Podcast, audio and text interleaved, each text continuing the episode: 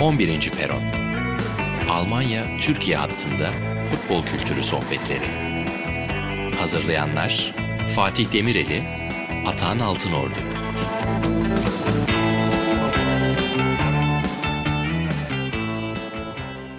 On birinci Peron'un 3. bölümünden herkese selamlar.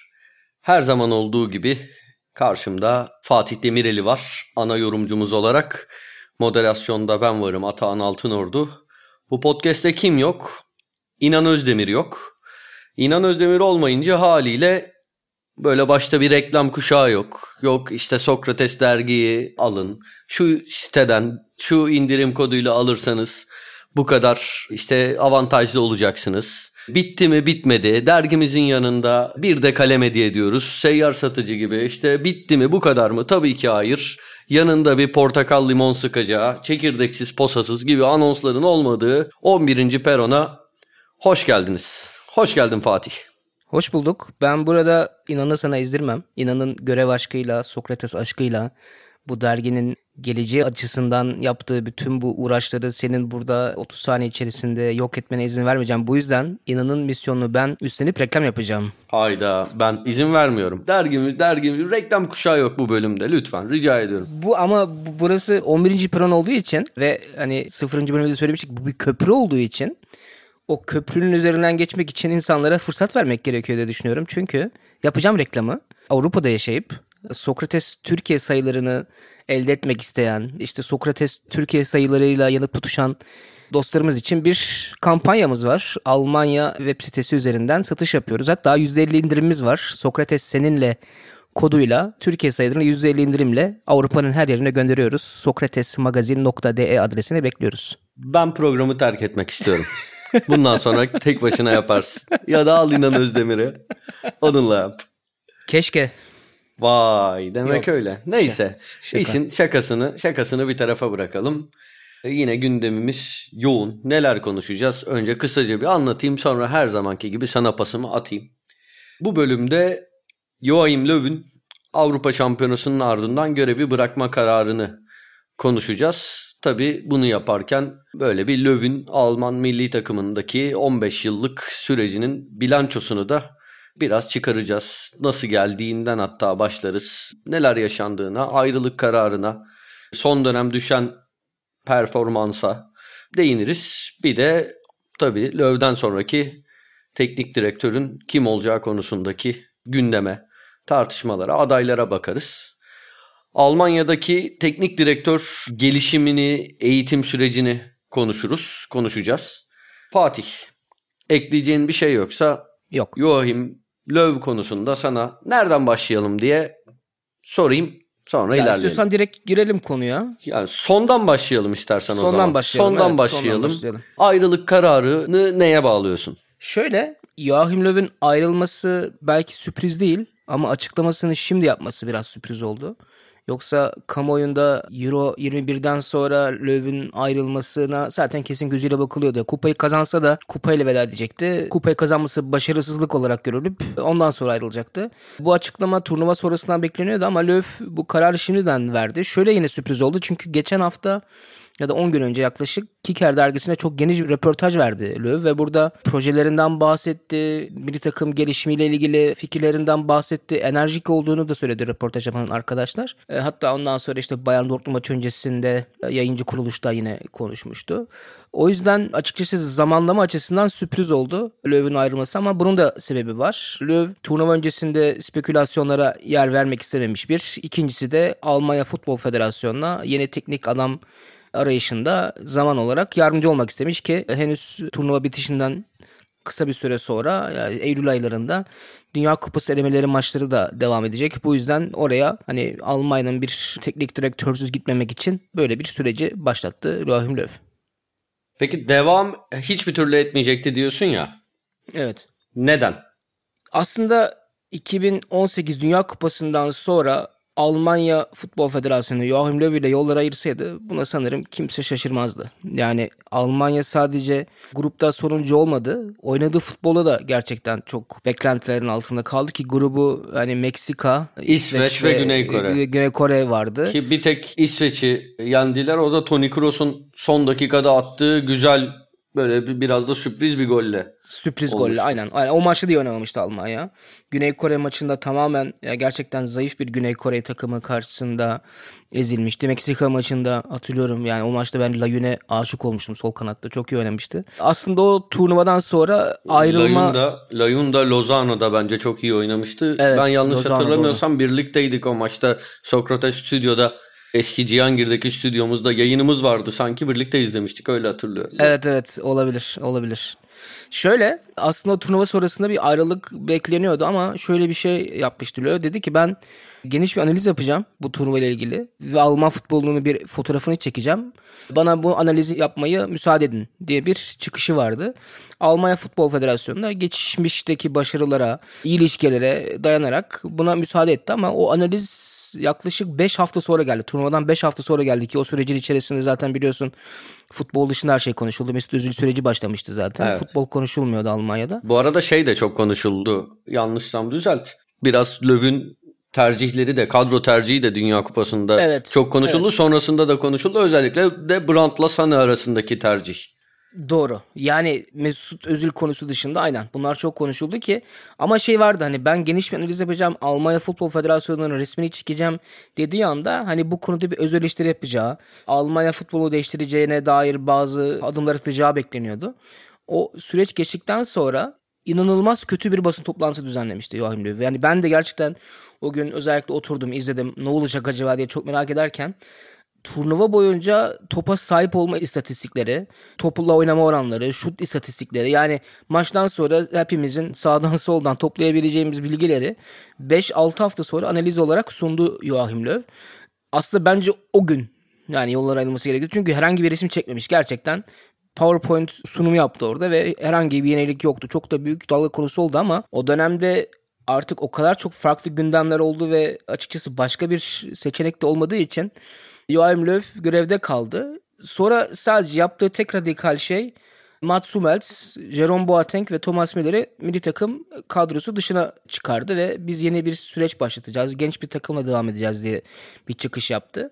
Ardından bu süreç başladı. Aslında baktığınız zaman çok kötü sonuçlar almıyordu takım ama çok da böyle parlak bir görüntü de yoktu. Evet daha genç bir takımdı. Özellikle Gnabry gibi oyuncular biraz daha sorumluluk almaya başladı. Yaşlılardan Neuer kalmıştı, Kroos kalmıştı. Onun dışında ama özellikle savunmada o kadar çok alternatif problemi vardı ki sürekli problem yaşadı Almanya. Biraz da sardırıyorum şimdi. Ta ki işte son o ünlü İspanya maçına. O İspanya Evet. maçı artık bardağa taşınan son damla oldu. Bir de şöyle bir şey var. Artık Almanya'da milli takım maçları da izlenmemeye başlandı. Yani izlenme televizyonda izlenmesi ve statta da artık yani pandemi öncesinde milli takım maçları özellikle uzun bir süre 2006 Dünya Kupası'ndan sonra bilet bulamıyordunuz. Her maç fulldü. Her maç önemliydi. Bütün şehirler kavga ediyordu milli takımı getirmek için.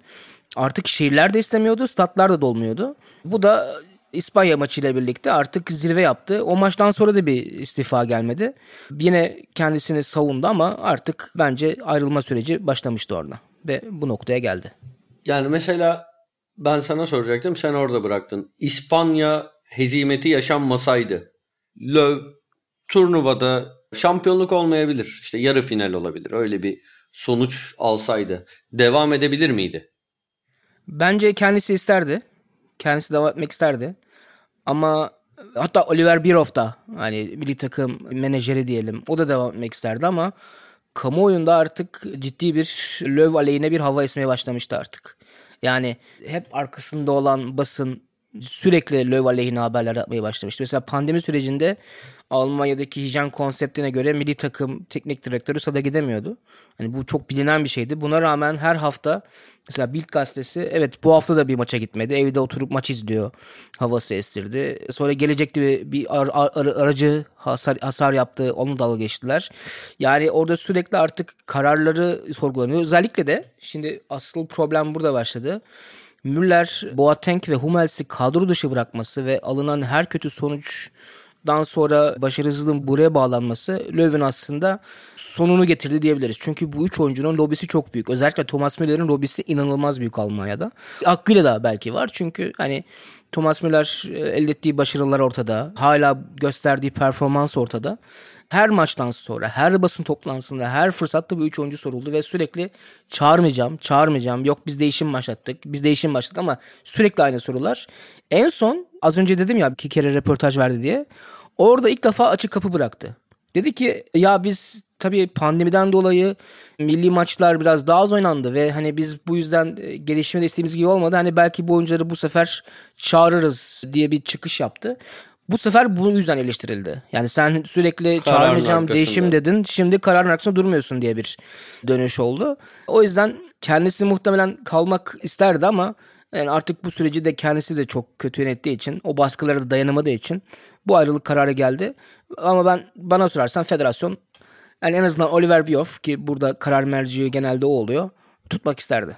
Peki sana birkaç sorum var. Birincisi bu üç oyuncunun dışında soruyorum sana. Şu anki hani nispeten çok genç bir takım diyemeyiz ama nispeten gençleşmiş daha genç oyunculardan kurulu iskeleti en azından öyle. Milli takım kadrosunda Löw seviliyor mu? Kararlarına saygı duyuluyor mu? Yani hatta bununla bağlantılı olarak sana şunu sorabilirim. Löw'ün şu anki açıklaması, turnuva sonunda ayrılacağını söylemesi. Takımda ekstra bir olumlu etki, bir motivasyon, hocamıza güzel veda edelim gibi bir his oluşturur mu?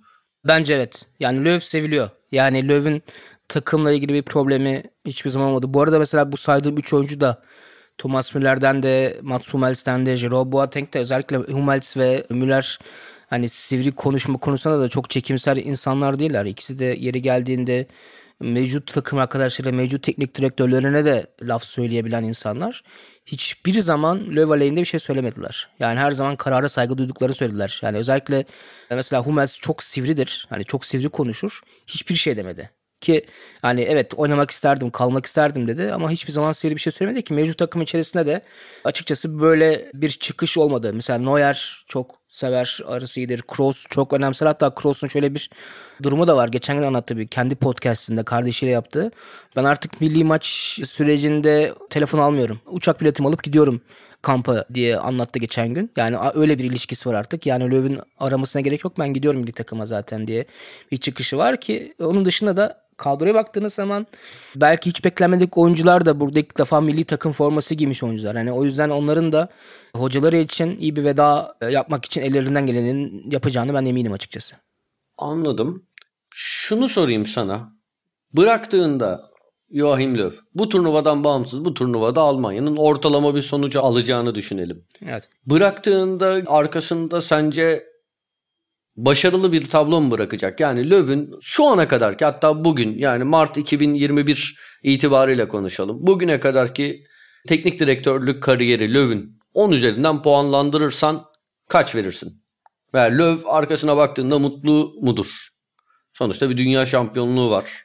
Yani bence bir milli takım için dünya şampiyonu olmak en önemli şey.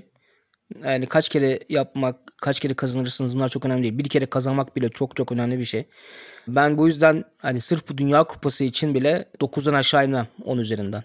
Yani çünkü bence başarılı bir süreç geçirdi son iki yılı hariç. Şöyle Almanya futbolu özellikle 2006 Dünya Kupası'ndan beri ciddi bir gelişim gösterdi. Yani futbol kimliği olarak, oynadığı futbol olarak eskiden Almanya çok daha statik, çok daha fizik kuvvete dayalı bir futbol oynarken çok prototip oyuncuları varken özellikle 2006'da başlayan ama 2008 Avrupa Şampiyonası'nda başlayan değişimle birlikte 2010 Dünya Kupası'nda Mesut'un, Kedina'nın katılımıyla birlikte ciddi bir kimlik değişimi yaşandı. Yani Almanya artık güzel futbol oynayan, işte göze hoş gelen bir futbol oynayan, sadece sonuç odaklı gitmeyen ve onun dışında da artık taraftarı da çeken. Bu yüzden tabii taraftarı çeken bir takım haline geldi. Burada Löw'ün payı çok çok yüksek.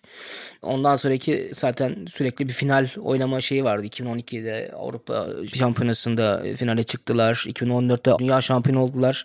Önceki Dünya Kupası'nda yine üçüncü oldular. Üçüncü oldular ki çok genç bir takımla oldular. Yani turnuva öncesinde Balak gibi önemli oyuncular sakatlanmıştı Almanya'da. Buna rağmen sürekli Almanya ya hep yarı final geliyordu en azından. Tabii 2018 bir değişim oldu. Yani 2018'in itibaren Almanya'nın ciddi bir düşüşü var. Orada bahsettiğim az önceki değişimi o zaman yapamamıştı. Hala bazı eski oyuncuları kadrosunda tutmaya devam etti. Ki aslında şurada da bir çelişki var tabii. Şimdi biz Hummels, Boateng, Müller yüzüne eleştiriyoruz. İşte o zaman da yapmadı diyoruz. Yani nereden baksan iş yine biraz sağdaki sonuca bakıyor ama ben özetle Joachim Löw'ün 10 üzerinden 9-9.5'luk bir milli takım süreci olduğunu düşünüyorum açıkçası. Peki o 2006'dan başlayan dönüşümden bahsettin ya. Evet. Sana şunu sorayım.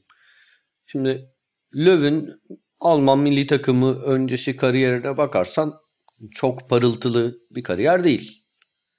Sence ya Löw neye göre getirildi milli takımın başına 15 yıl önce? Biraz daha geri gitmek lazım hata bu noktada. Jürgen Klinsmann neden getirildi aslında? Çünkü Löw Klinsmann'ın yardımcısıydı. Onda da şöyle bir süreç var. Klinsmann'la Löw birlikte antrenörlük kursunu yapmış. O süreçte yakın arkadaşlık kurmuş bir ikili. Ee, o yüzden hatta 2006 Dünya Kupası ile ilgili bir film de yapılmıştı biliyorsun. Hı hı. Ee, Yaz Masalı diye bir film yapılmıştı. Orada şu çok bariz görülmüştü. Ya yani Jurgen Klinsmann çok iyi bir motivatör, takımını motive ediyor.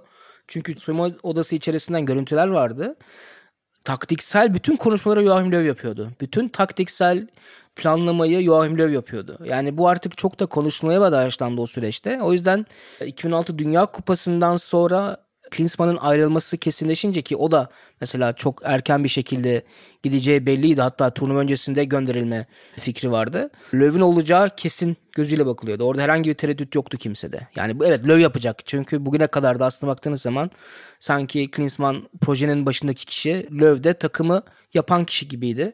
O yüzden böyle bir süreç oldu. Ha Klinsmann gelmeseydi ve birlikte bu çalışmalar olmasaydı Löw olur muydu? Olmazdı. Şunu da söyleyelim. Almanya futbol tarihinde ha burada sana şimdi tabii söylemem o sürpriz efekti olmayacak.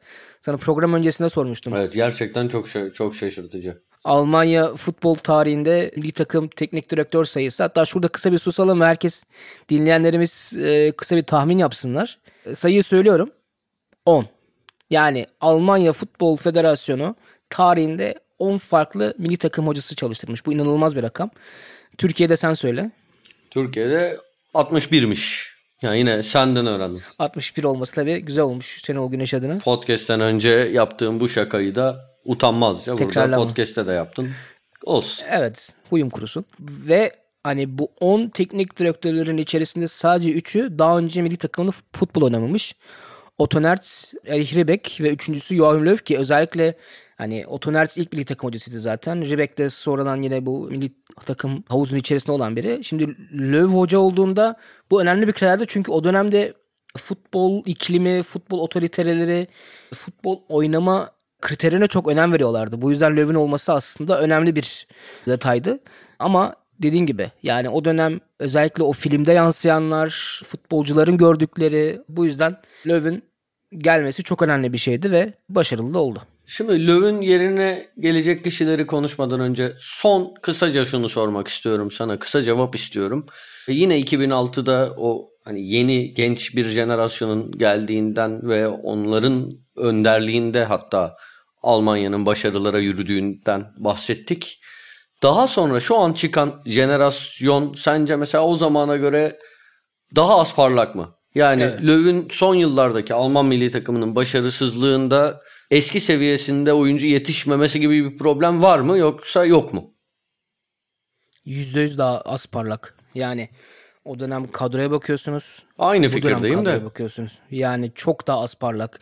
Ya şu an yetenekli oyuncular var. O zaman pırlanta gibi oyuncular vardı. Evet, süperstarlar çıkıyordu. Şimdi evet, hatta süperstar yani çıkıyordu. süperstar adayları yine çıkıyor ama çoğunlukla başta vaat ettiklerini insanların hani onlarda görmek istediği potansiyele ulaşamıyorlar. Yani ben Draxler'in de çıkışını hatırlıyorum.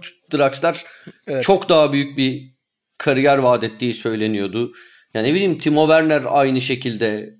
Goretzka aynı şekilde ki yani çok iyi bir oyuncu tabii ki de hep daha fazlası bekleniyordu sanki bu oyunculardan. Katılır mısın? %100, %100 katılırım. Yani 2010 Dünya Kupası'nı hatırlıyorum. Thomas Müller 21 yaşındaydı. Mesut Özil 20 yaşındaydı. Manuel Neuer 23 yaşındaydı galiba. Yani çok çok genç ve yetenekli bir takıma sahipti Almanya. Yani dediğim gibi oyuncu Toni Kroos 20 yaşındaydı mesela. Yani bu oyuncuların star olacağı belliydi zaten. Şimdi bakıyorsun evet yetenekli çok yetenekli oyuncular var ama yani böyle alıp götürür bu takımın hani kaptanı olur. Şimdi Neuer'le Kroos bu takım bıraktığında Ha şu adam kesin kaptan olur diyeceğim bile kimse yok şu an. Ha İlkay da var tabii. İlkay'ı da sayabilirsin. Ama hani bunlar olmadığında kesin kaptan olur diyeceğim mesela kimse yok. O figürü yok yani. Mesela Timo Werner hala kendini ispatlamak zorunda hissediyor kendini. Leroy Sané çok yetenekli bir oyuncu. Ama yani o da artık o genç oyuncu sıfatından çıktı. Serge Gnabry mesela Bayern Münih'te önemli işler yapıyor ama mesela onun da bence milli takım Evet 17 maçta 14 gol ama 17 maç. Yani şimdi bakıyorsun Toni Kroos'un 101 maçı var. Yani bu oyuncular sürekli oynamış bir takımda. İşte Neuer'in yüze gelmiş bir durum var. Yani kendisini milli takım düzeyinde ispatlamış çok az oyuncu var şu an uzun vadeli. Bence birkaç oyuncuyu çıkar. Bu oyuncular 2010'daki kadronun yan parçaları olurdu. Yani ne bileyim hani mesela Frings nasıl bir rol oluyorsa takımda Öyle bir rol alırdı. Ta, bu takımın çoğu. Bugünkü takımın çoğu bence. Kesin ki Frings bile orada önemli bir rol oyuncusuydu. Önemliydi yani, tamam. Ben de işte evet, zaten evet. mübalağa etmemek Yok. için evet, evet. bu şekilde biliyorum, konuşuyorum. Biliyorum. Ha, birkaç oyuncu mutlaka o takımda da önemli role sahip olacak seviyede. Yani öyle isimler var. Yok değil. Bugünkü kadroda da. Ya mesela Kimmich o takımda da oynardı %100 diyebilir miyiz? Oynardı, ya evet. neyse. Yani böyle bir faktör de var. Oyuncu kapasitesinin biraz daha düşük olduğunu söyleyebilir miyiz diye sordum. Bunda hem fikir olduk. Şimdi yani Kimih dedin. Kimih gerçekten şu bütün saydıklarının tek istisnası. Yani çok büyük bir kariyer yapıyor zaten şu an. Daha da ileri taşıdır ama yalnız. Başka kimse yok. E, o zaman Fatih biraz da Löw'ün yerine geçmesi beklenen, geçeceği gündeme gelen isimlerden konuşalım. Kısa bir süre öncesine kadar bu isimlerin başında Jurgen Klopp geliyordu. Sen, sana bırakayım sözü. Evet Klopp geliyordu. Klopp bildiğin gibi kabul etmedi. Yani kesin bir dille yapmayacağını söyledi. Ki anketlerde yapılan anketlerde bir numarada Klopp çıkıyor haliyle. Çok sürpriz değil bu. Ama Klopp ne bu yaz ne önümüzdeki yaz Almanya milli takımının başına geçmeyeceğini kesin bir dille ifade etti. Bu yüzden onu bir kenara bırakabiliriz. Şu an en çok ön plana çıkan isim Hansi Flick.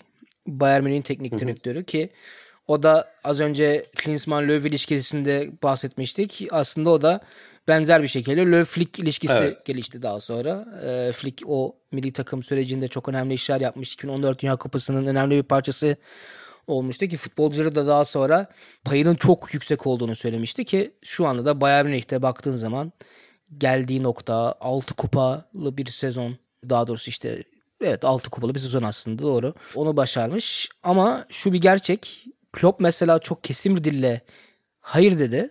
Aynı sorular Flick'e soruldu. Hiçbirine kesin bir dille cevap veremedi. Benim sözleşmem var. Konuşmak yersiz dedi sürekli. Ama hatta en son Sky'da çalışan bir muhabir şunu söyledi. Yani Klopp kesin bir dille ben bu işi yapmayacağım dedi. Aynı soruyu size soralım. Siz bir kesin bir dille yapmayacağım diyor musunuz? Fatih bir daha kesin bir dille dersen podcast'ı burada da keseceğim. kesin bir dille kapatacağım programı.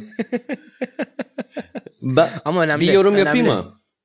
Yap, Mesela lütfen. bence Flick için doğru adres olur milli takım. Şimdi Bayern Münih biraz cadı kazanı. Bugün varsın, yarın en ufak tökezlemede yoksun. Flick hem zaten milli takımda uzun yıllar bir herhalde 10 seneye yakın yardımcılığı var. Öyle zannediyorum.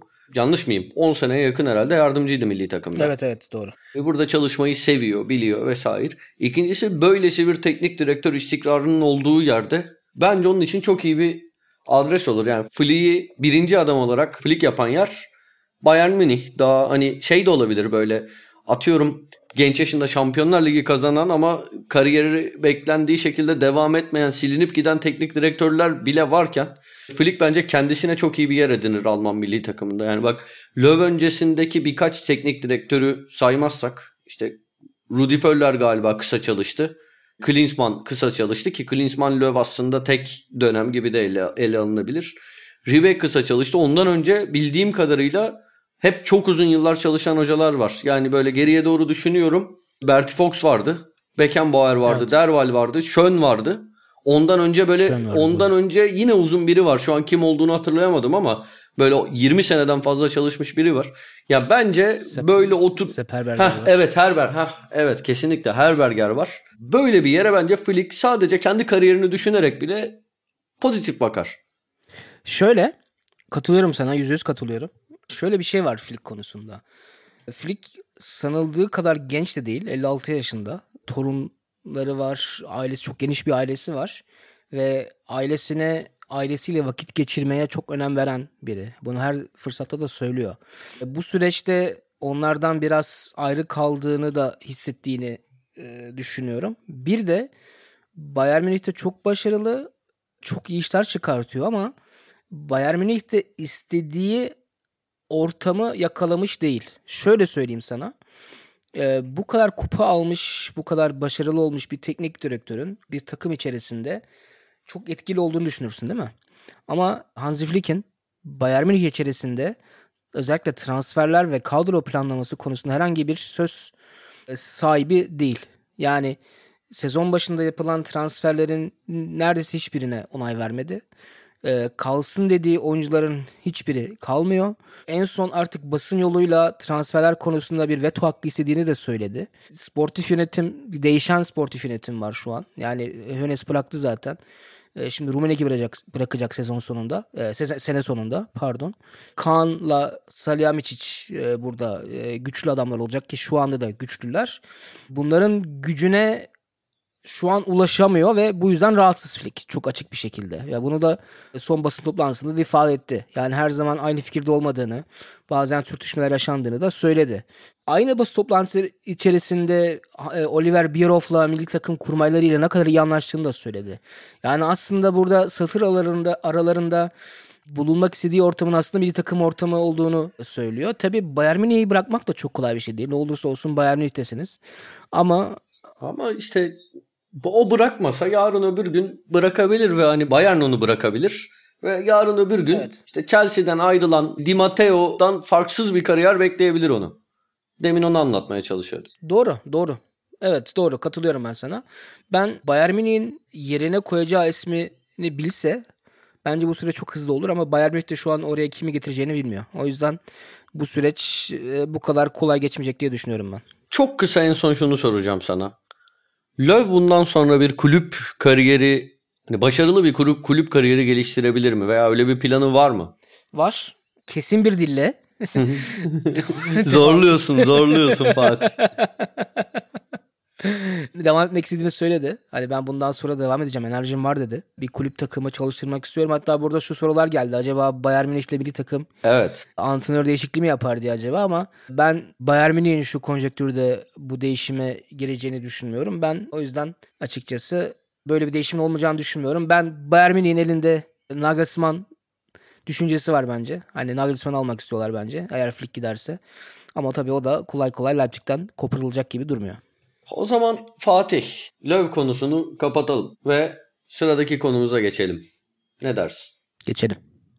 Sıradaki konumuz Alman teknik direktörlerin gelişimi, eğitimi, yetişme süreci. Az önce futbolculardan bahsettik. Futbolcu tabii ki yani Almanya bir yandan baktığımızda futbolcu fabrikası klişe tabirle çok yetenekli oyuncular çıkıyor ama eskisi gibi değil. Teknik direktörlerde durum nasıl? Teknik direktörler çıkıyor vallahi. Çok çok iyi hocalar çıkıyor. Evet çok hoca çıkıyor. Kesinlikle çok fazla hoca çıkıyor. Yani şu an Bundesliga'ya baktığınız zaman 18 kulübün sadece 5'i hani 5'inin antrenörü Almanya'da yetişmemiş. Yani Leverkusen'in hocası Peter Bosch Hollanda'da yetişmiş. Frankfurt'un hocası Adi Hütter Avusturya'da yetişmiş. Wolfsburg hocası Oliver Glasner e, Avusturya'da yetişmiş. Union Berlin hocası Urs Fischer Avusturya'da yetişmiş. Ve Mainz'ın hocası Bo Svensson e, Almanya'da yetişmemiş. Yani bunlar ki saydığım isimlerin arasında da bu arada uzun süredir Almanya'da çalışan isimler var. Yani buradaki süreci yakından takip eden isimler var ki Mainz hocası dediğim gibi Bo Svensson Almanya'da yetişmedi ama Almanya'da futbol oynadı ve süreci burada başlatmıştı. Bu aslında yani yetişen hocaların sadece sayısına değil kalitesine de aslında bir işaret. Yani bu hocalar Bundesliga'da çalışmaya layık görülüyor ki bir alt ligde de aynı görüntü var. Üçüncü ligde de aynı görüntü var. Yani orada çok fazla yurt dışından farklı futbol kültürlerinden getirilen hocalar yok. Ee, ama şu tartışma da var Almanya'da. Yani evet son dönemde özellikle Tuchel gibi, Nagelsmann gibi hatta Tedesco gibi önemli hocalar çıktı. Ama devamı gelecek mi? Yani işte Florian Kofeld de Werder Bremen'in hocası da bunların arasında gösteriliyor. Ama yani devamı gelecek mi? Burada bir soru işareti var çünkü hani bir sanki devam etmeyecek gibi bir bir korku var. Onun ötesinde de Almanya'da çok katı bir eğitim programı var. Yani evet sen kişisel olarak bir profil geliştirebilirsin ama müfredata da uyuma zorunluluğun var. Yani teknik direktör, antrenör olarak. O yüzden mesela bu antrenörlerin çok fazla düz futbolcu yetiştiriyor diye bir eleştiri de var. Hatta e, Mehmet Şol birkaç ay önce bir çıkış yapmıştı. Yani artık hep aynı futbolcu görüyorum. Aynı tip futbolcu görüyorum. Yani dribbling yapmıyor. E, riskli pas vermiyor. Ama 18 18 sistemin hepsini osurabiliyor diye bir çıkış yapmıştı. Tamam mı? Öyle bir eleştiri var. Hatta çok enteresan bir şekilde yani bu tabii çok büyük yankı uyandırmıştı ama Almanya e, Futbol Federasyonu antrenörün eğitimindeki Daniel Mitskowski de şey Mehmet Çol'a hak verdi. Haklı dedi. Yani biz bu konuda bir değişim göstermek zorundayız. Hatta biz buna e, başladık diye bir çıkış yapmıştı. Yani o çıkış da şu anda e, devam ediyor aslında. Bir değişim süreci başlandı. Onu da söyleyebiliriz. Hatta çok kısa belki bir iki detay vereyim istiyorsan. Bu değişimin parçaları neler? Tabii. Mesela şeyi e, artık antrenörlerimize antrenmanda e, her hatadan sonra antrenmanı durdurmamasını istiyoruz diyor mesela. Futbolcuların hata yapmalarına ya da hatalarını kendileri düzeltmesi için süre tanımasını, hak tanımasını istiyoruz dedi mesela. Çünkü her yaptığın pas hatasından sonra antrenman durup ve hoca orada müdahale yapıyorsa sen futbolcunun kendi iradesini elinden alıyorsun diye bir e, tespitte bulunmuşlar. Bir şey söyleyebilir miyim? Tabii ki. Ya bunu birkaç kez duydum. Mesela şey e, Çağlar Söyüncü'den de Bundesliga'daki ilk sezonun ardından görüşmüştük. Ondan duydum. Maçta savunmadan topla çıkmak istedim. Topu kaybettim. Gol yedik. Ne yapacağım diye gerilirken e, maç sonunda teknik direktörüm aferin doğrusunu yaptın. İşte böyle savunmadan topla çıkmalısın, oyunu kurmalısın. Bunu yapmaya devam et dedi diye anlatmıştı. Bir, böyle birkaç şey daha duydum. Aslında bu yapılmıyor da değil. Evet. Yani daha fazla yapılması gerekiyor. Yani biraz daha insanlara... Almanya bu konuda örnek gösterilen bir ülke diye. Ya ben sana karşı çıkmıyorum. Biliyorum Sadece biliyorum. Çok yanlış. ezberim bozuldu benim bu açıklamayla.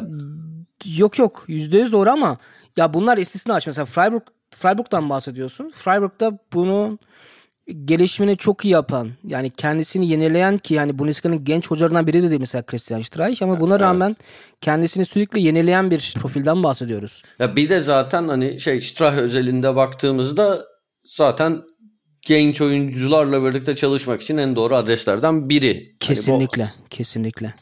Her şeyden öte şu da var. Christian Streich sadece çok iyi bir antrenör değil, aynı zamanda çok iyi bir pedagog. Yani insan ilişkilerini nasıl sağlayacağını, insanların gelişimini nasıl hızlandıracağını çok iyi bilen bir isim. Yani bunu önemsemek lazım ki Almanya Futbol Federasyonu bunun üzerine gidiyor. Mesela çok övülen biliyorsun sürekli Almanya futbolunda antrenör eğitimi çok önemsenir ve övülür ya. Mesela 9 aydı buradaki eğitim süreci. 11 aya çıkarıldı geçen sene. Artık 11 ay boyunca yapmak zorundasınız ve oraya bazı maddeler de eklendi. Yani insan ilişkileri özellikle burada çok ön plana çıkmaya başladı artık. Evet taktik, teknik bunlar çok önemli. Bunları uygulamada da gösteriyorlar. Kulüplerde çalış yani kulüpte çalışmayana kulüp çalışma imkanı da veriyorlar. Ama insan ilişkisi konusunda da çok daha fazla eğitim verilmeye başlandı. Çünkü artık özellikle Nagelsmann'ın e, bir açıklaması vardı bununla ilgili. Yani işimin neredeyse 170 artık insan ilişkisi yürütmek ve insan e, grup iletişimi sağlamak diye. Bu açıdan bunun üzerine çok gidiyorlar. İşte hataya müsaade etme bunlardan bir tanesi. E, o yüzden biraz daha farklı profillerde hem futbolcu hem antrenör yetişmesi için çalışmalar başlandı Almanya'da.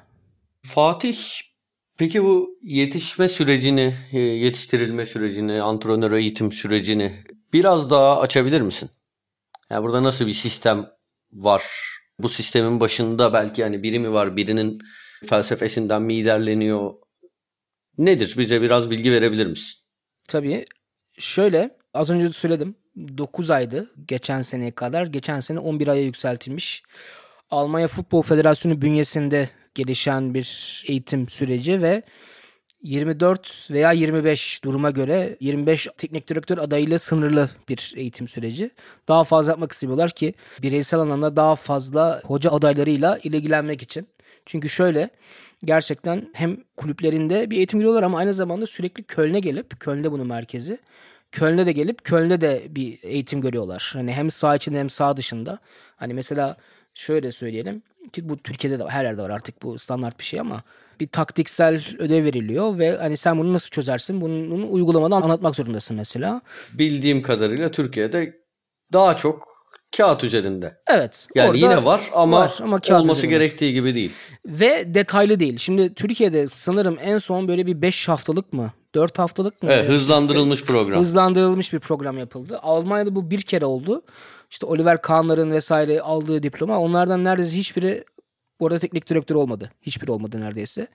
Almanya'da yani 9 ayda 11 ayda ve şeye de bakılmıyor. Yani sen işte bir yerde çalışıyor musun? Bir yerde işte görevi mi var ve bu görev zor mu? Hani mutlak bir şekilde bütün programa dahil olmak zorundasın. Yani bu yüzden mesela çok büyük genç işte büyük aday olarak gösterilen, büyük potansiyel olarak gösterilen birçok genç teknik adam çok iyi gittikleri yerde bir yerden sonra tıkandılar çünkü artık o tempoyu kaldıramadılar. Ama hiçbir zaman şey olmadı. Hani istisnalar yapılmadı. Hani Nagelsmann'a da bir istisna yapılmadı. Klopp, da yapılmadı. Tuchel'e de yapılmadı. Bunlar her, her, her zaman her yerde bulunmak zorundalar. Hatta işte son dönemde Tedesco Schalke'deyken hatta o süreç devam ediyordu. İstisnalar yok. Bütün programı hem teorik olarak hem pratik olarak yapmak zorundalar. Burada mesela artık eski teknik direktörlerin de bazı e, verdiği kurslar da var. Christoph Daum mesela bir alanda çok iyi bir teknik alan. Mesela iletişimi çok iyi. İletişim konusunda doçentlik yapıyor mesela. Farklı alanlarda farklı isimler. Ama şu çok önemli. Orası bir iş verme kurumunda değil. Yani evet bak bu uzun süre milli takımda oynamış. Şuna da bir iş verelim yeri değil. Gerçekten işin iş profesyonelleri bırakılıyor. Şimdi Daniel Nitsovski diyorum mesela. Hayatında duydun mu bu ismi? Duymamışsındır. Ben de Yok. bu göreve girene kadar ben de duymuyordum ama Almanya antrenör eğitimin başındaki isim mesela. Ondan önce Frank Wormuth'tu. O da çok bilinen biri değil ki Fenerbahçe'de de görev yaptım işte Daum'la bir dönemde. Yani burada liyakata çok önem veriyorlar. Hani gerçekten işi bilenler bu işin eğitimini yapıyorlar. Katılmak da öyle çok kolay değil. Dediğim gibi yani 24-25'te sınırlı ve başvuran yüzlerce antrenör adayı var. O yüzden çok nitelikli, çok uzun vadeli ve önemli bir eğitim süreci antrenör adına ve görüldüğü gibi sonuçta veriyor. Peki Fatih, önümüzdeki hafta biraz Almanya'daki Türk teknik direktörlerden bahsedeceğiz. Böyle bir ön bilgi, bir fragman olarak en azından kimlerden bahsedeceğimizi bir açabilir misin? Sonra soru cevaba geçelim. Tabii şöyle bir şey var. Bu kadar futbolcu çıkıyorsa, hani Türk futbolcu çıkıyorsa altyapılardan hocaların da çıkmasını bekliyoruz normal bir şekilde. Çıkıyor da yani çok yetenekli isimler var. İşte Bundesliga'da ama şöyle bir şey var. Bundesliga'da çalışmış Türk pasaportlu sadece iki kişi varmış tarihte. Biri geçtiğimiz günlerde kaybettiğimiz Özcan Arkoç, diğeri de Tayfun Korkut. Tabii ki onlardan da bahsedeceğiz ama şu an faal olarak görev yapan Onur Çinel var Schalke'de. Volkan Bulut var şu an Rusya'ya gitti. Moskova'ya gitti. Onlardan bahsedeceğiz. Kenan Koçak'tan bahsedeceğiz. Çok yetenekli yeni isimler var. Onları biraz ön plana çıkartacağız önümüzdeki bölümde. Tamam ben de sana şunu soracağım. Almanya'dan Türkiye'ye futbolcu ihracı çok oluyor ya. Evet. Teknik direktör ihracı da önümüzdeki yıllarda artabilir mi diye soracağım haftaya. Şimdi ekleyeceğin bir şey yoksa soru cevap bölümüne geçelim. Geçelim. Öncelikle ben yine bizimle sorularını paylaşan, bize değer veren, zaman ayıran e, herkese teşekkür ediyorum. Hepsini okuyamayacağız. Çok güzel sorular gelmiş ama dosyalıyoruz. Zamanımız el verdiğince bunlara gireceğiz. Bu zamandan daha fazla çalmadan ben birinci soruya geçiyorum. Alper Eroğlu sormuş. 10 yıl öncesine kadar Bundesliga'da arada çok sürpriz şampiyonlar çıkıyordu. Wolfsburg, Stuttgart, Werder Bremen gibi. O zamanlardan bu zamana mükemmelleşen Bayern dışında ne değişti? Neden artık başka bir takım öyle şaşırtamıyor? Fatih. Bence takımların nasıl diyelim iddiası konusunda böyle bir geri gitmeleri var. Yani artık hiç kimse Dortmund dahil şampiyon olacağım diye yola çıkmıyor. Yani Bayern Münih'in bu durumunu kabullenerek biraz yarışıyorlar. Şimdi Leipzig bunu biraz değiştirdi. Evet, Leipzig Leipzig kurmamış mıdır o hayalleri? biraz daha ak- agresif gidiyor. Bu yüzden de aslında baktığın zaman son yılların en çekişmeli şampiyonluk yarışı bu sezon var. Öncesinde sürekli Bayern Münih'in önden götürdüğü bir şey var. Bunun da sebebi şu. Yani mesela Dortmund'da bile hala görebiliyorum bunu. Dortmund bir maçtan sonra bir maçı çok oynadıktan sonra beraber kaldığı zaman maçtan sonra sanki mutlular. Mesela Bayern'de böyle bir mutluluk yok. Leipzig'te de yok mesela. Hani Leipzig de berabere kaldığı bir Bundesliga maçından sonra ne teknik adamdan ne futbolculardan ya aslında iyi oynadık ya dediğini duymuyorsun. Yani oradaki o açlık, o hırs, o agresiflik var. Bayern'e benzeyen bir agresiflik var. Ben buna bağlıyorum. Ben hani mesela Dortmund geçen hafta 2-0'dan maç verdi Bayern'e. Maçtan sonra hala iyi futbolu konuşan isimler vardı mesela. Yani bu rahatsızlık verici bir şey bence artık. Ben şeyi de hatırlıyorum. Yani galiba Düsseldorf'tu. 5-0 kaybetmişler. Maçtan sonra başkan canlı yayında takımını övdü. Reaksiyon gösterdiler diye. Yani böyle bir e, iklime doğru gidiyor Almanya. Ama Leipzig'in şu an bu çıkışı, Bayern'i rahatsız edişi ve uzun süre sonra bu kadar şampiyonluk yarışında, yarışında rahatsız etmesi belki diğerlerinde biraz daha iştah- iştahlandıracaktır. Zor kelimeymiş. Teşekkürler. Kesin bir dille yanıtladın soruyu. Eintracht Frankfurt TR isimli hesaptan gelen kulübe dair bir soru. Sezon sonu Jovic ve Silva büyük ihtimalle ayrılacak. Ali Akman'ın gelişiyle ofansif kurgu Eintracht Frankfurt'ta sizce nasıl olur? Ve bitime 10 hafta kala 4. sırada bulunan Eintracht sezonu böyle devam ettirebilir mi? Sorusu. Ben ilk soruya şunu da ekleyeceğim. Ali Akman böyle banko 11 oyuncusu olarak mı gidiyor oraya sence diye de ekleyip öyle sorayım. Yani banko oyuncusu mu bilmiyorum.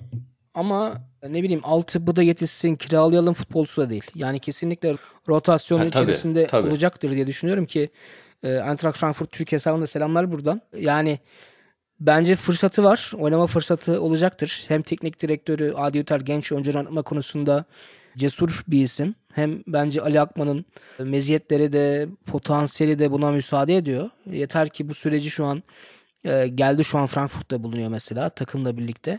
Almanca öğrenmesi, belki hani antrenmanlarda oyun sistemine biraz daha yatkın olma konusunda yani sıfırdan başlamayacak. O yani bu kötü sürecin hani Bursaspor'dan hem önce kadro dışı kalması sonra sözleşmenin feshedilmesinin tabii çok büyük dezavantajları var ama bir hani bundan avantaj çıkartıp şu an en azından yazın sıfırdan başlamayacağını göreceğiz onun için.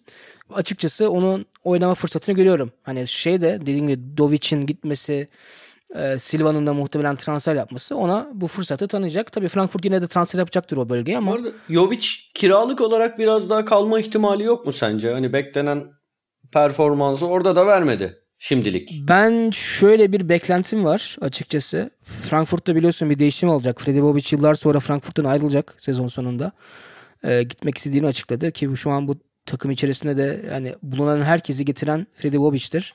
Freddy Bobic yüzde 90 Hertha'nın başına geçecek. Eğer oradaki bonservis 5 milyon euro bonservis ödemek zorunda kalacak herhalde Hertha Bobic için. Ben Jovic'i sanki Hertha'ya götürür diye bir tahminim var. Anladım. Hatta belki bonservisiyle bile alabilir. Çünkü Hertha'da o para var. O zaman sorunun ikinci bölümünü sana soruyorum. Nasıl bir hücum hattı bekliyorsun? Ali Akman'ın gelişiyle ofansif kurgu nasıl olur? Belirsiz diyeceğiz herhalde bunu o zaman. Oraya belirsiz.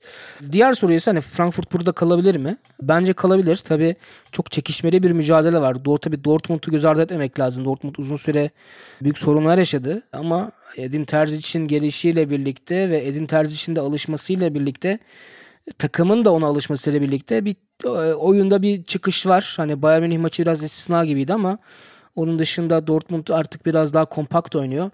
Ben tekrar bu Şampiyonlar Ligi yarışına dahil olacağını düşünüyorum. Tabii Wolfsburg da çok iyi gidiyor. Ama Frankfurt'un bence fırsatı var. Yeter ki bu gelişime devam ettirsin. Tamam. Ee, Atakan Türk Yılmaz'ın sorusunu soracağım. Öncelikle podcast'imizle ilgili söylediği sözlere e, e, teşekkür edelim. Schalke'deki kötü gidişi neye bağlıyorsunuz? Kötü yönetim diyebilir miyiz veya problem oyuncu kalitesi mi? Ayrıca Kerim Çağlanoğlu'nu nasıl buldunuz? Yanlış hatırlamıyorsam biraz Schalke'den bahsetmiştik önceki Evet. programda. Evet. Bahsetmediğimiz kısımlarıyla ne dersin, neye bağlıyorsun? Yani çok büyük bir yönetim problemi var. Sürekli değişen yönetimler, sürekli değişen sportif fikirler. e, hepsi çok pahalıya patladı. Hem hani sportif unsurlar açısından hem de maddi açıdan büyük sorunlar yaşıyor. Schalke'nin ciddi bir borcu var. Ama Schalke teşhisi şu an koydu gibi. Çünkü kulübün kulübe yakın olan isimler Ralf Rangnick'i bütün operasyonun başına geçirmek için bir çalışma başlattılar. Rangnick'in teknik direktör olarak değil, sportif sorumlu olarak, sportif yönetici olarak, sportif CEO olarak takımın başına gelmesi için bir çalışma başlattılar. Mevcut yönetim şu an bu konuda biraz daha çekimser davranıyor ama taraftarın da çok ciddi bir baskısı olduğu için hatta stadın e, duvarlarına Rangnick gelsin diye bazı pankartlar asıldı. Rangnick gelirse eğer bu hani teşhisin konulduğunu gösterecek ilk etapta. Rangnick'i getirmek isteyen insanların da parayla geldiği söyleniyor. E, Eğer o maddi imkanlar sağlanırsa ben Schalke'nin bir dönüşüm sağlayacağını düşünüyorum. Eğer Rangnick gelmezse ben bunu çok zor görüyorum açıkçası. Çünkü çok kolay kolay tamir olacak bir şey değil. Ben Schalke'nin Hamburg gibi uzun yıllar çıkamayacağını düşünüyorum. Kerim Çağlan'a ne diyorsun? Gerçi çok da yani çok da Evet. oy, yani yeni yeni. Bir, bir maçta iki maçta yani Evet. ben bir maçta izledim. Yani yetenekli oyuncu kesinlikle. Sadece bir mevkide bağlı kalmayan yani sol bek sol açık orta saha hepsinde oynayabilen bir oyuncu.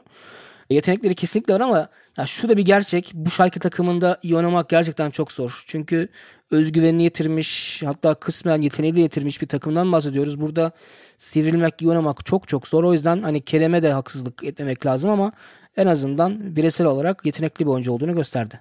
Şey için de eğer hani onu iyi bir kariyer bekliyorsa tabii milli takım için de bir fırsat sıkıntı yaşayabildiğim daha doğrusu zor oyuncu çıkardığımız bir bölge sol bek. Evet. Eğer hani kariyerini birinci mevki olarak orada sürdürecekse belki mi, yani milli takımın da sorunlarına eğer tabii Türkiye'ye seçerse ileride merhem olabilir belki diye de söyleyebiliriz. Kesin olabilir. Kesin. Katılıyorum. Kaan Birgül'ün sorusu. Yani bunun cevabı sanki kısa ama Mehmet Şol, İlkay ve Mesut haricinde ailede Türk olup Alman milli takımı için önemli oyuncular var mıydı? Önceki podcast'te Ömer'den bahsetmiştiniz. Onun gibi demiş. Yok galiba Fatih.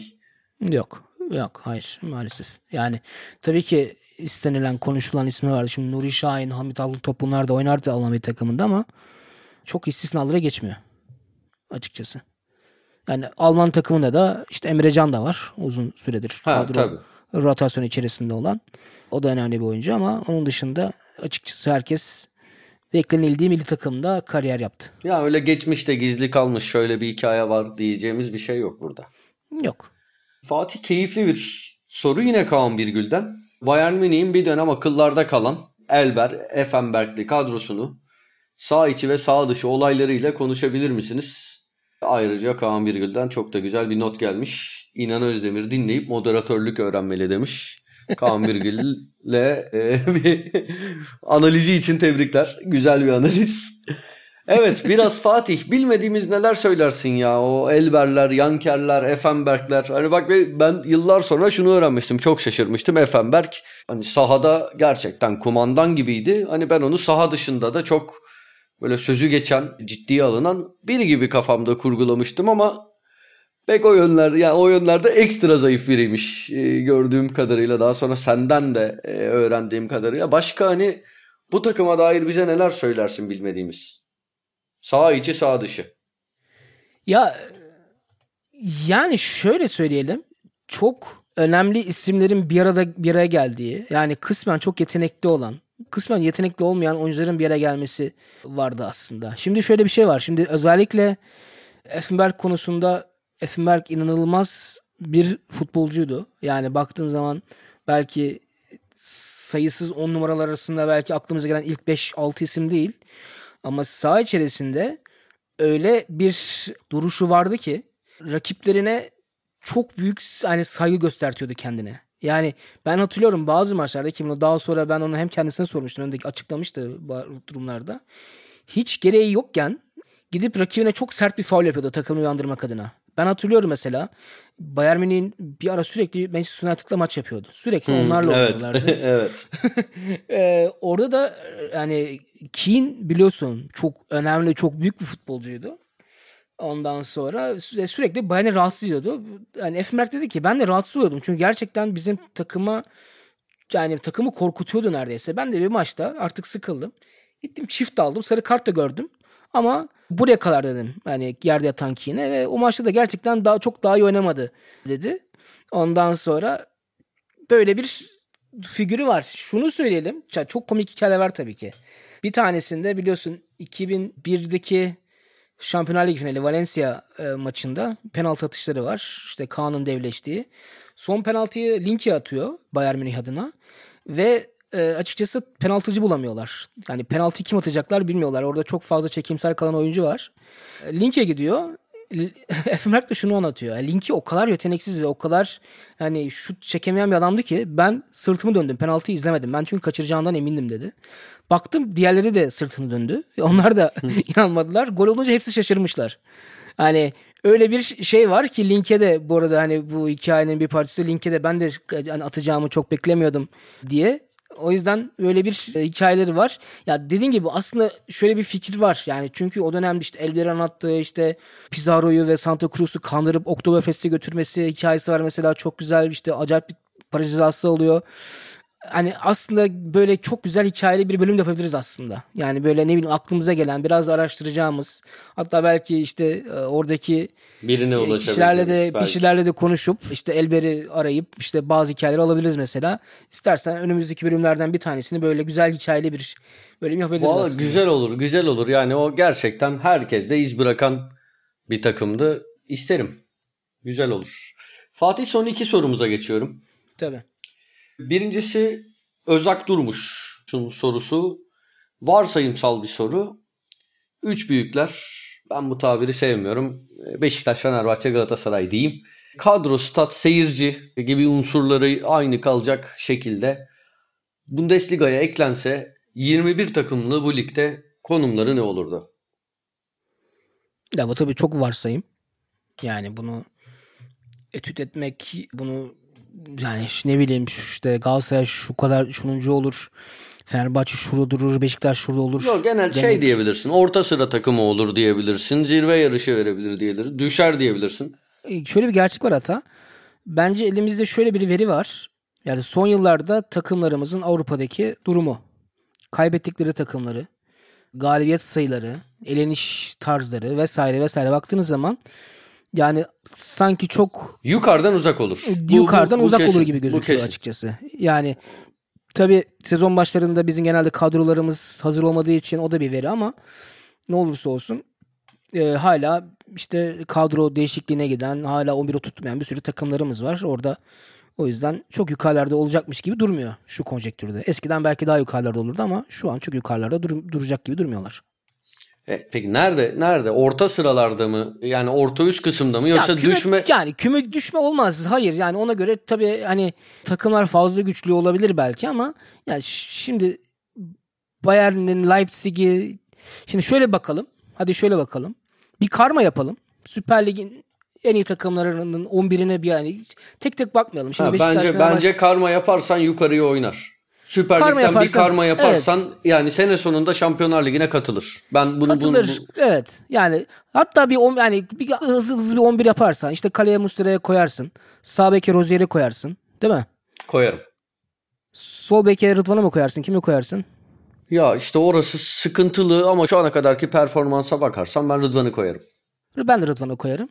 Stopere kimi koyarsın? İki tane sol ayaklı stoper koyabilirim belki. Zala ile Markao'yu koyabilirim belki. Evet. Hadi ben de koydum. Orta sahaya Luis Gustavo'yu koyduk. Herhalde. Koyduk mu? Ya koyarız orada çok var ya. Ozan Tufan var, Taylan Antalyalı var, Josef de Souza var. Bence performans olarak Evet. Josef Gustavo'nun Evet, önünde. Yani bu, bu, bu sezona damga vuran oyuncu bence Josef.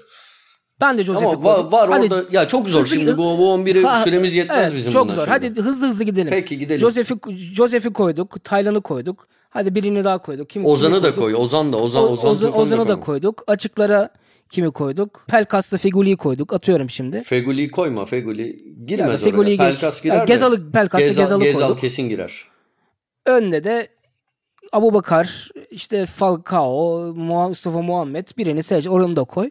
Ya bu takım yani şeyde Bundesliga'da Şampiyonlar Ligi'ne aday olan, olan bir takım olur. Kesinlikle olur. Ama şampiyon olmaz muhtemelen. Olmaz, Olmaz. orada Bayern yani var. olmaz. şampiyon İkinci yılı- de hani zor. Leipzig var orada. Evet.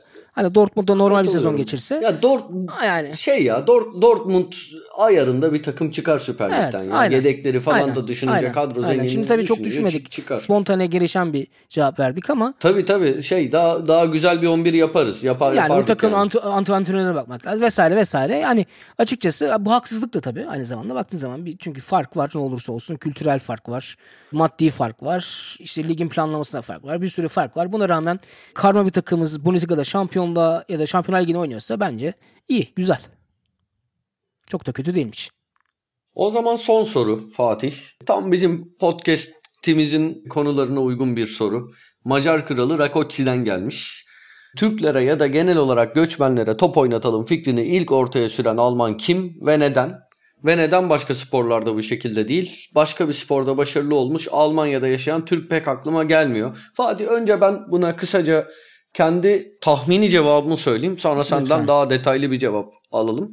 Bence yanılıyor olabilirim. Göçmenlere top oynatalım fikrini ortaya süren Alman diye bir şey yoktur. Yani zaten göçmenler top oynuyorlar ve hatta onların oradaki var olabilme, toplumun bir parçası olabilme süreci için futbol oldukça önemli bir rol oynuyor. Neden başka sporlarda bu şekilde değil sorusuna gelirsek de futbolun hem yaygınlığı hem de kolay ulaşılabilirliği, maddi imkan gerektirmemesi, oraya ilk giden e, işçi ailelerinin genellikle daha kısıtlı maddi imkanlara sahip oluşu gibi gerekçeler benim aklıma geliyor. Dolayısıyla futbolda başarı daha fazladır diyorum ama şimdi senden daha belki benimkiyle tamamen zıt daha doğru bir cevap gelebilir belki. Sana bırakıyorum. Estağfurullah. Yani tabii ki öyle biri yok. Top, hadi Türkler alın şu topu oynayın, futbol oynayın diyen kimse yok. Bugün baktığın zaman yakın zamanda bir belgesel izlemiştim. Bazı galiba Afrika'dan kaçan bazı insanların Bosna'nın bir dağında bir kamp kurmuşlar. Orada kalıyorlar. Ya da işte onlara kamp kurmuşlar daha önce. Kendileri yapmışlar. Onlara kamp kurmuşlar. Çok kötü şartlar var. Gerçekten hastalanan insanlar var. Çok kötü bir e, görüntüydü. Orada biri konuşurken arkada çocuklar futbol oynuyordu. Başka bir yere bakıyorsun. Futbol oynuyorlar. İşte göçmenlerin mahallelerine bakıyorsun. İşte savaş alanlarına bakıyorsun. Futbol oynuyorlar. Bir yerde bakıyorsun. Futbol izliyorlar. City of God filmini izlemiş Evet, miydin? evet, evet. Aa, gözümün Evet. önüne o geldi. Evet. Aynen.